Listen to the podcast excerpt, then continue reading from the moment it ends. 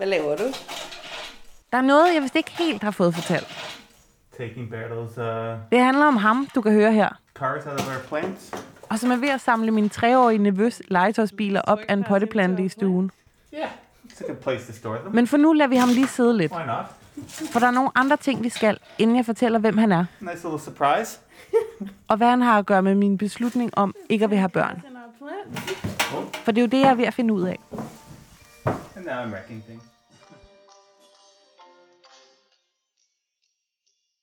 Når det går op for folk, at jeg ikke vil have børn, så kommer der ofte et tidspunkt i samtalen, hvor jeg bliver spurgt, om ikke jeg er bange for at blive gammel og ensom. Altså om ikke jeg er bange for at ende med at sidde helt alene på et plejehjem, uden nogen besøgende. For hvis jeg ikke har nogen børn eller børnebørn, hvem skulle så komme og besøge mig? Og jeg er måske ikke lidt bange for det. Og jo, det er jeg. Men jeg har det også sådan lidt. Altså, er det ikke alles frygt? At komme til at sidde der helt alene? I det her afsnit, der skal jeg prøve at finde ud af, om jeg ender med at blive helt alene. Og så skal jeg tale med en, som blev steriliseret som 22-årig. Og som har en kæreste, der gerne vil have børn. Hej, hej. De bor sammen i Berlin, Oh, hej. og derfor er hun med over en linje. Kan Ja. Ja, det kan jeg i hvert fald. Fedt. Godt. Det er rigtig godt. For jeg skal høre hende, hvordan det fungerer, når den ene ikke vil, og den anden vil. Og om man kan gå på kompromis med det at få børn. Det her det er andet afsnit af podcastserien Aldrig Mor. Mit navn det er Agnes Vest, og jeg skal aldrig være nogens mor. Tror jeg.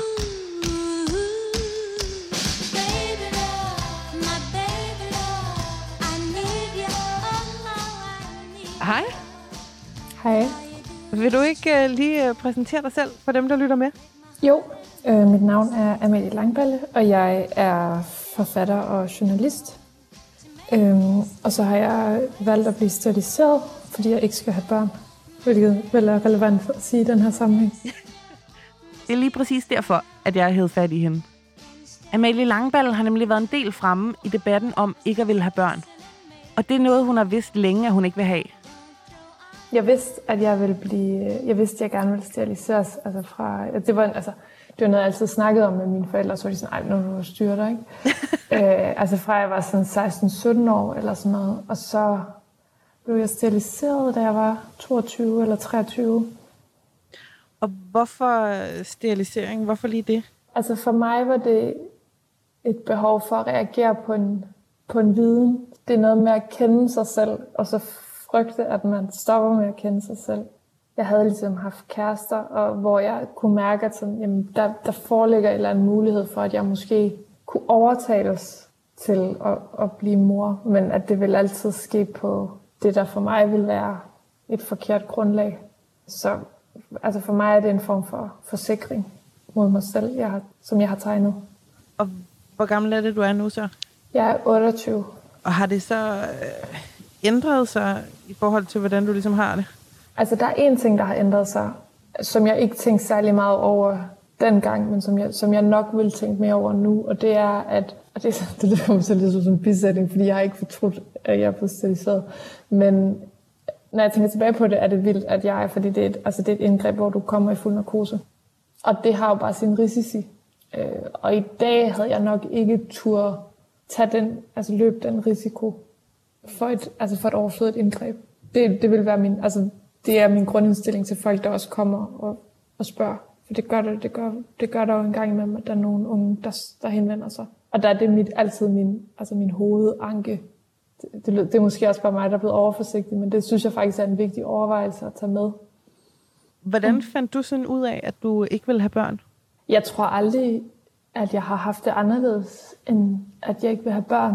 Altså, jeg var lille, synes jeg, det var kedeligt at lege med babyborn, og mig og en af mine øh, bedste veninder, der var, altså, der var helt barn, vi var sådan, at vi ville ikke have kærester, vi ville, ikke, altså, vi ville slet ikke have det der familie. Øhm, og mens det, det ændrede sig for hende, så ændrede det sig nok bare ikke øh, for mig, i hvert fald børnedelen af det.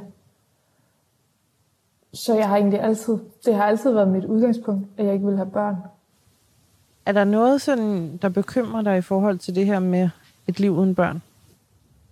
Ja, altså øhm, jeg er ret nervøs for de næste 10 år. Altså når alle andre forsvinder. Og hvad mener du med det? Altså sådan, når alle, altså de her næste 10 år, nu er jeg 28, ikke? Altså sådan, så nu er det sådan efterhånden ved at være halv-halv, om folk har familie eller ej. Men altså det, der kan jeg godt være nervøs for, at det bliver meget ensomt for mig, når alle andre har små børn, og, og sådan, altså har det her interessefællesskab. Øhm, fordi jeg kan jo mærke det, altså jeg kan jo mærke det allerede nu, at jeg er jo bare ikke særlig spændende at snakke med om. Altså en ting er, at jeg, at jeg, kan, sådan, jeg kan anstrenge mig og, og forsøge at interessere mig for det, men jeg har jo intet at byde ind med. Altså, Altså Jeg har jo sådan ikke noget nogen- babysnak og Ja. forskellige ting. Ja.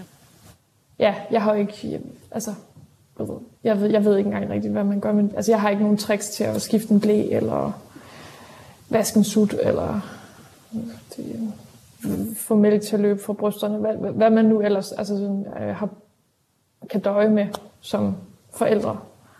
Men er du sådan bange for, og, fordi det er i hvert fald noget, jeg sådan kan frygte ret meget, at sådan lige om lidt, når mine veninder og de nærmeste, de ligesom går i gang med hele det der projekt Baby, at sådan, altså, så kan vi lige pludselig ikke bare komme til impulsivt at drikke vin på en tirsdag, og vi kan ikke lige gøre alle mulige ting. Altså alt skal planlægges, og selvom de så har fået en til at passe barnet om aftenen, så er de stadig mor fra klokken 6-7 om morgenen dagen efter. Øh, Altså, jeg kan blive enormt bekymret for sådan, fuck, hvad, hvordan skal jeg se mine veninder fremover, og bliver det bare på sådan en, så skiftes vi til at holde babyen, når du fortæller, hvor hårdt det er, og hvad der nu er sket på din barsel. Hvad tænker du om det? Jamen, altså, jeg har et øh, mentalt billede af de næste 10 år af mig, der sidder i, alene i en lænestol og læser en bog. Øhm, en meget lang bog. Ja, præcis.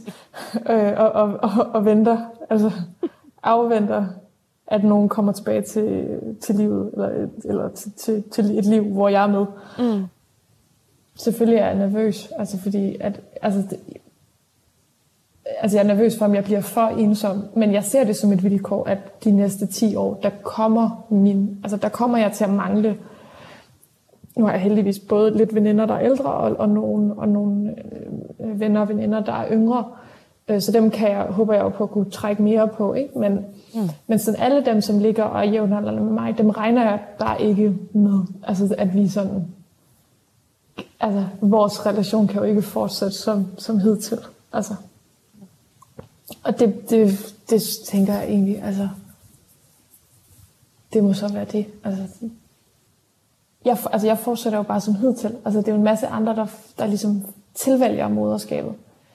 Og, og jeg føler det bare ikke, altså jeg føler det ikke så meget som et jeg hvad skal jeg sige, bevidst fravalg. Eller sådan. Jeg, jeg, skal, jeg skal det bare ikke. Altså jeg har bare ikke, jeg har bare ikke lyst. Altså på samme måde som, altså, som jeg aldrig kommer til at spille golf. Altså jeg har, ikke, jeg har ikke brugt lang tid på at tænke over, hvorfor jeg ikke, hvorfor i alverden har jeg ikke, hvorfor i alverden spiller jeg ikke golf. Jamen det, det interesserer, altså det siger mig ikke noget.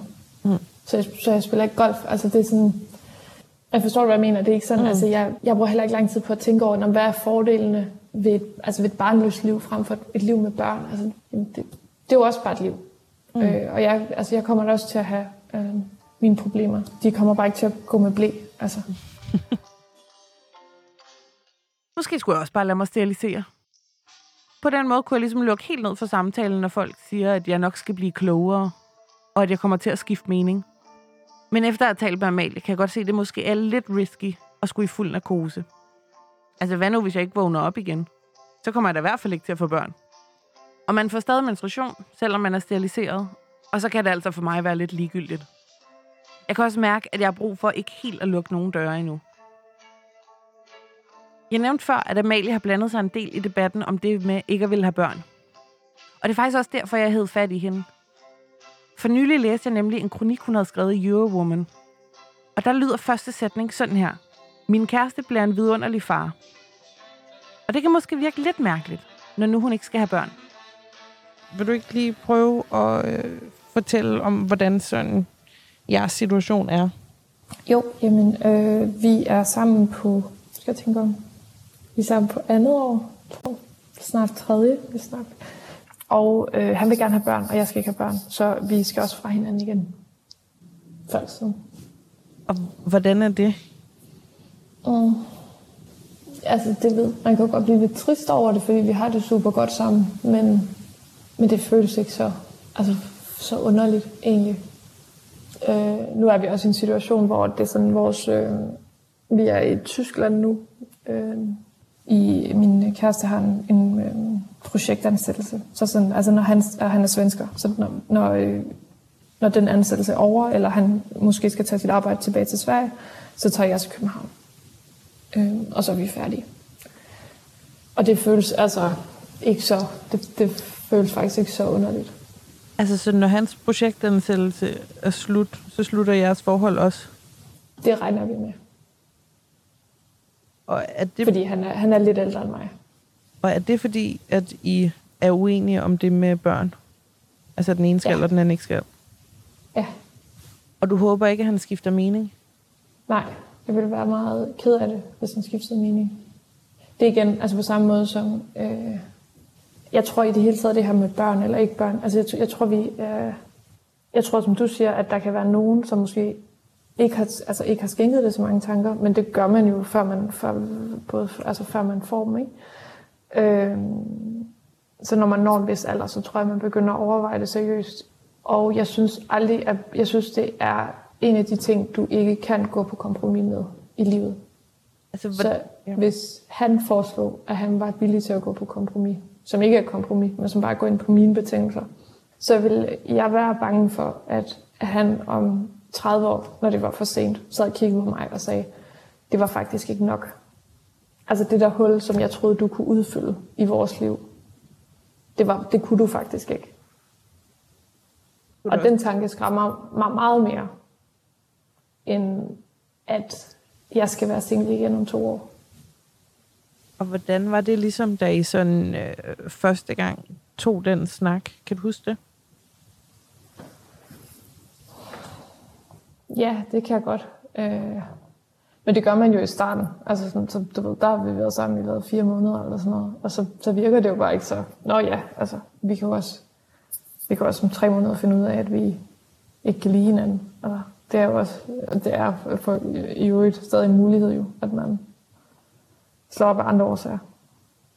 Men altså, hvordan håndterer I det der med, at I bare fra starten ligesom, det var ikke, det skal I ikke? Jeg ved ikke. Altså, jeg tror, vi øh, jeg håndterer det. Altså, det er jo bare, det er jo bare hvad det er. Altså, så det er ikke, altså, det, du, vi, snakker, ja, vi snakker også en gang imellem om det, at det bliver trist, øh, og det er trist at tænke på, og, og så er det det igen. Altså, og så har vi måske været, altså, vi har måske været bedre til at snakke om, altså, hvad vil vi gerne have ud af vores tid sammen? Altså, øh, fordi vi jo godt ved, at det ikke, altså, at det ikke var sådan for evigt. Så vi har måske truffet, altså blandt andet, at vi flyttede til udlandet. Til dels fordi, at, vi, at det vidste vi, vi begge to. Og det kunne vi godt forestille os, at vi gerne ville. Og så var det sådan, jamen, så skal det også være nu. Altså det kan ikke være et eller andet, det kan ikke være et eller andet, vi går og snakker om i, i 10 år, og så bliver det aldrig til noget, fordi det er ikke den relation, vi har. Men ellers er det bare, det er bare sådan der. Fordi jeg tror, at det er noget af det, der hjælper mig og min kæreste, er vel, at vi, vi ser ikke vores kærlighed måske nødvendigvis som sådan vildt unik. Eller, altså jeg tror, vi, jeg tror, vi sådan, som mennesker i det hele taget er virkelig gode til at elske. Det kan vi faktisk finde ud af at gøre med ret mange. Ikke, altså ikke nødvendigvis som en partner, men så som venner, som familie, altså hvad det nu kan være. Ja, altså nu må sige, mig og min kæreste, vi er sammen, så jeg kan, altså, jeg kan ikke garantere, jeg føler altid, når jeg udtaler om de her ting, jeg kan jo også have skiftet mening om to år, og være fuldkommen desperat efter at få en baby. Øhm, men jeg har en god fornemmelse med det her, med mit forhold, med min barnløshed. Så jeg tør godt sige, at øh, du ved, vi finder ud af det, alle sammen. Ingen stress. Jamen, tusind tak for det, og mega god dag. Jo, tak lige måde. Efter min samtale med Amalie Langballe, er jeg bekymret for, at hvad nu, hvis jeg også ender sammen med en, som gerne vil have børn? Og selvom hun virker cool omkring det, så er jeg altså ikke Amalie. Jeg kan godt være bange for, at jeg så måske ville få et barn, af frygt for at skulle ende alene. Og det synes jeg er sådan lidt tavligt. Altså både over for mig og barnet. Jeg kan jo ikke stå og sige, ja, Jeg fik dig, fordi jeg ikke ville have, at din far han skulle gå fra mig. Og nu må vi vist hellere komme tilbage til den mand, jeg i starten af afsnittet efterlod på mit stuegulv, i færd med at samle legetøjsbiler op fra en potteplante. Sig kukuk. Cook. oh, that's weird. Han har i mellemtiden sat sig i sofaen og deler en øl med mig, da jeg tænder mikrofonen. Do you want to do it in Danish or English? English, You don't want to practice your Danish? maybe Danglish. Han er altså fra Canada, og det er grunden til, at vores samtaler lidt kan lyde som om, at de er taget ud af det julekalender. Until now, I actually haven't mentioned you. Oh. Yeah. You're a secret.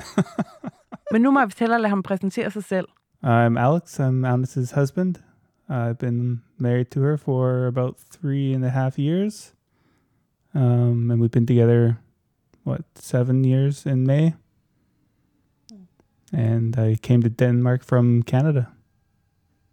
I'm studying at uh, Copenhagen School of Design and Technology to be a building constructor. Yeah. Ja, jeg skulle gift. Og det har jeg været i nogle år. Det kan godt komplicere det lidt, at jeg ikke vil have børn. For nu er det ikke kun mine forældre, der ikke kan få børnebørn. Det er også hans. Og derfor er det også lidt vigtigt at finde ud af, hvor han står i hele det her. but where do you stand with the whole the wanting to have kids? ever since I can remember, I haven't wanted kids. But I mean, of course, there's always like a small doubt, but every time I'm around kids, that doubt kind of disappears. What's the doubt about? mm, fear of missing out. Mm. Yeah. Because I mean, after a certain point, you can't really uh, choose to have a kid. I think I remember like saying to myself, like, I don't really want kids, but if I ever do have kids, I want them by the time I'm 30. That's a few years ago now. Exactly. so we're late, we're behind schedule. Oh no. Yeah. Why do you not want kids? Oh, the honest answer or the one that sounds nice? Let's try them both, and then maybe if one is too ugly, I'll cut it out. So the nice answer is, oh, I don't know. I'll just give you the honest answer. I think it's because I'm selfish, uh, and I don't want to have to take the responsibility of looking after another person for so long. Why do you think it makes you selfish to not want kids? Society, I think that's what we were told to do: is grow up, get an education, get a job, have a family. That's what I was taught, at least. What do people say when you told them you don't want kids?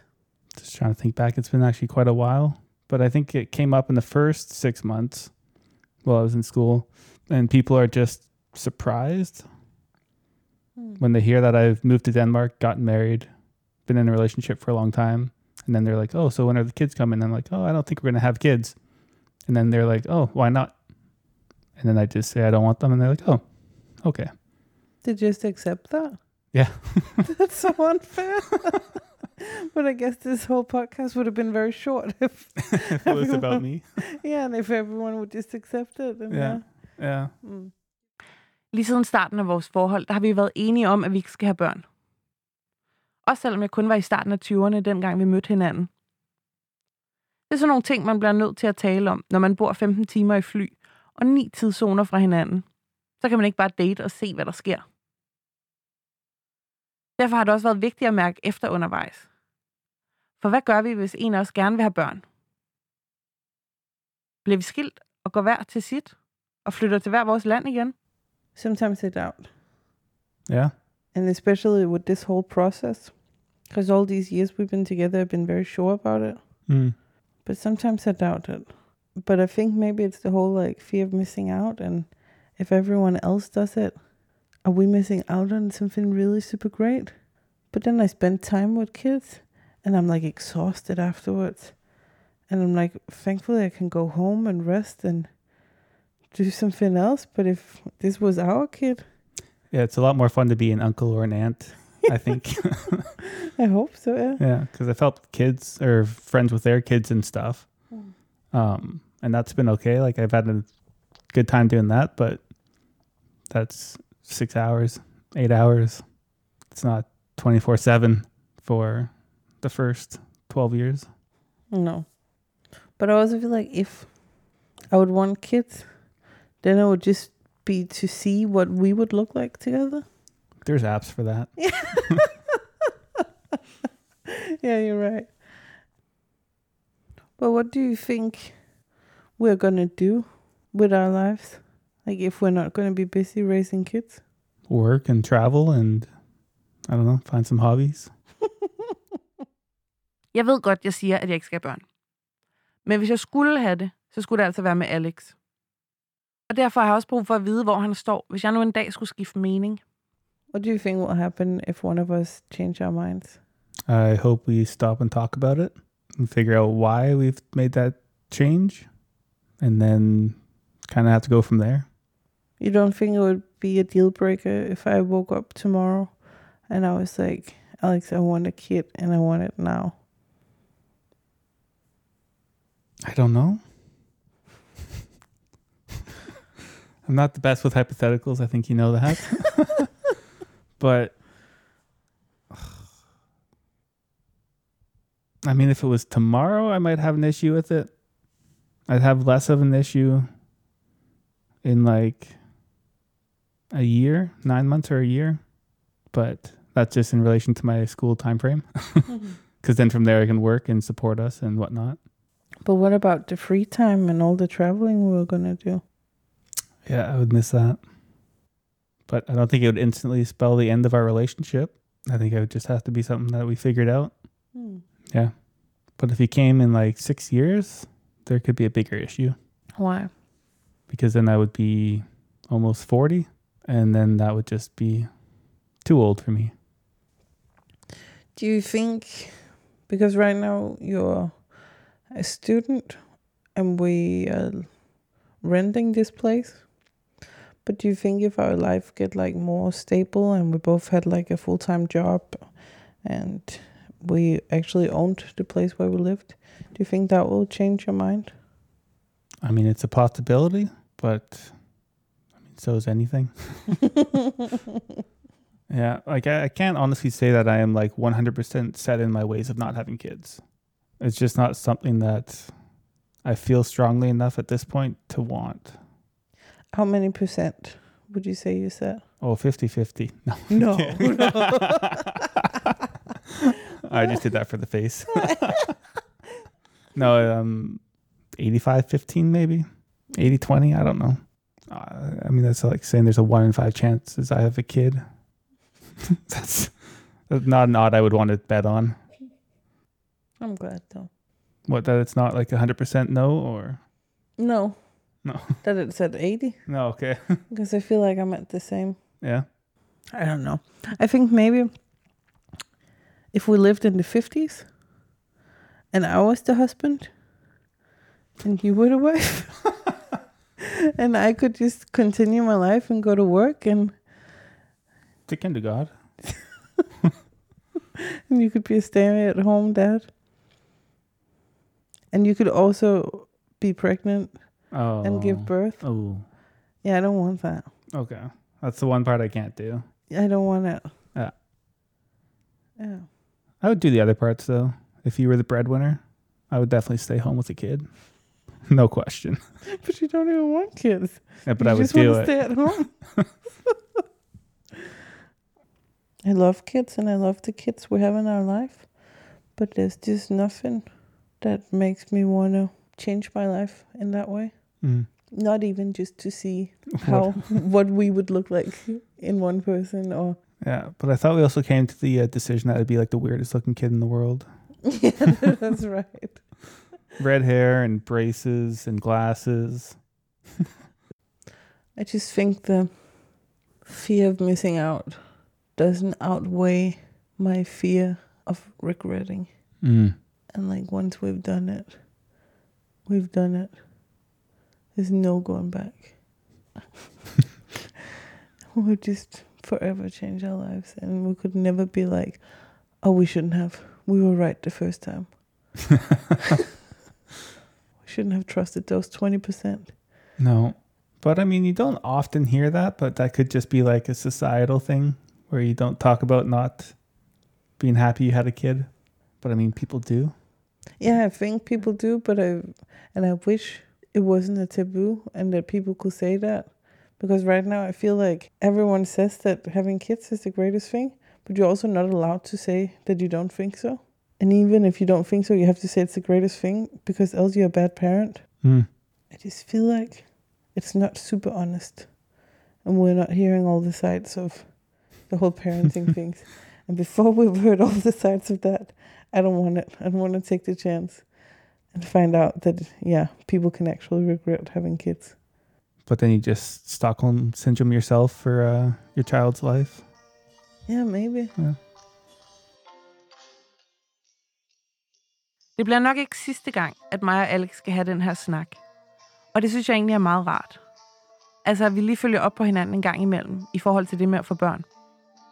Det gør mig nok også lidt mere rolig i det, at jeg tænker, at selv hvis en af os skulle skifte mening, så skal vi nok finde ud af det alligevel. Og hvis vi skal tilbage til spørgsmålet om at blive ensom, så tror jeg ikke, det sker. I hvert fald ikke på grund af, at jeg ikke har børn. Jeg er bange for, at børn ikke helt kan virke som en sikkerhed mod ensomhed. Og det er måske lidt tavligt, hvis jeg kun får dem som en sikkerhed. Så jo, jeg er da bange for at blive ensom. Men det er de fleste vel.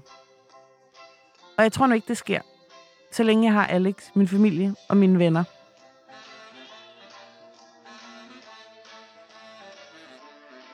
Det rykker ved noget inden i mig, når Amalie Langeballe siger, at hun er lidt nervøs for de næste 10 år. Der kan jeg godt selv få ret meget FOMO over, at mine veninder skal til at i gang med hele babyprojektet. Altså, hvad skal der blive af spontane vinaftener? Eller formiddagskaffe på en hverdag, fordi vi tilfældigvis begge to skulle møde sent? Ender med bare at være helt alene og sidde ude for samtalen, mens de andre taler om blæskift og børneopdragelse. Den her frygt taler jeg med to af mine barndomsveninder om i næste afsnit. Jeg har brug for at høre, om de stadig tror, vi kommer til at være venner, når de begynder at få børn. Og hvordan de har det med at skulle sige farvel til det liv, vi har sammen lige nu. Og hvor lang tid vi har tilbage. Jeg skal også mødes med en kvinde, som måske kan give mig en idé om, hvordan livet bliver. Og hvad mig og Alex skal lave, når de andre de leger forældre. Hun har nemlig været sammen med sin mand i 20 år, og de har fravalgt det med børn. Jeg skal høre hende, om hun mistede sine venner, om hende og manden har kædet sig uden børn. Og med det slutter andet afsnit af Aldrig Mor. En podcastserie for Radio Loud. Den er produceret af mig. Mit navn er Agnes Vest. Toge Witt er redaktør. Tusind tak, fordi du lyttede med.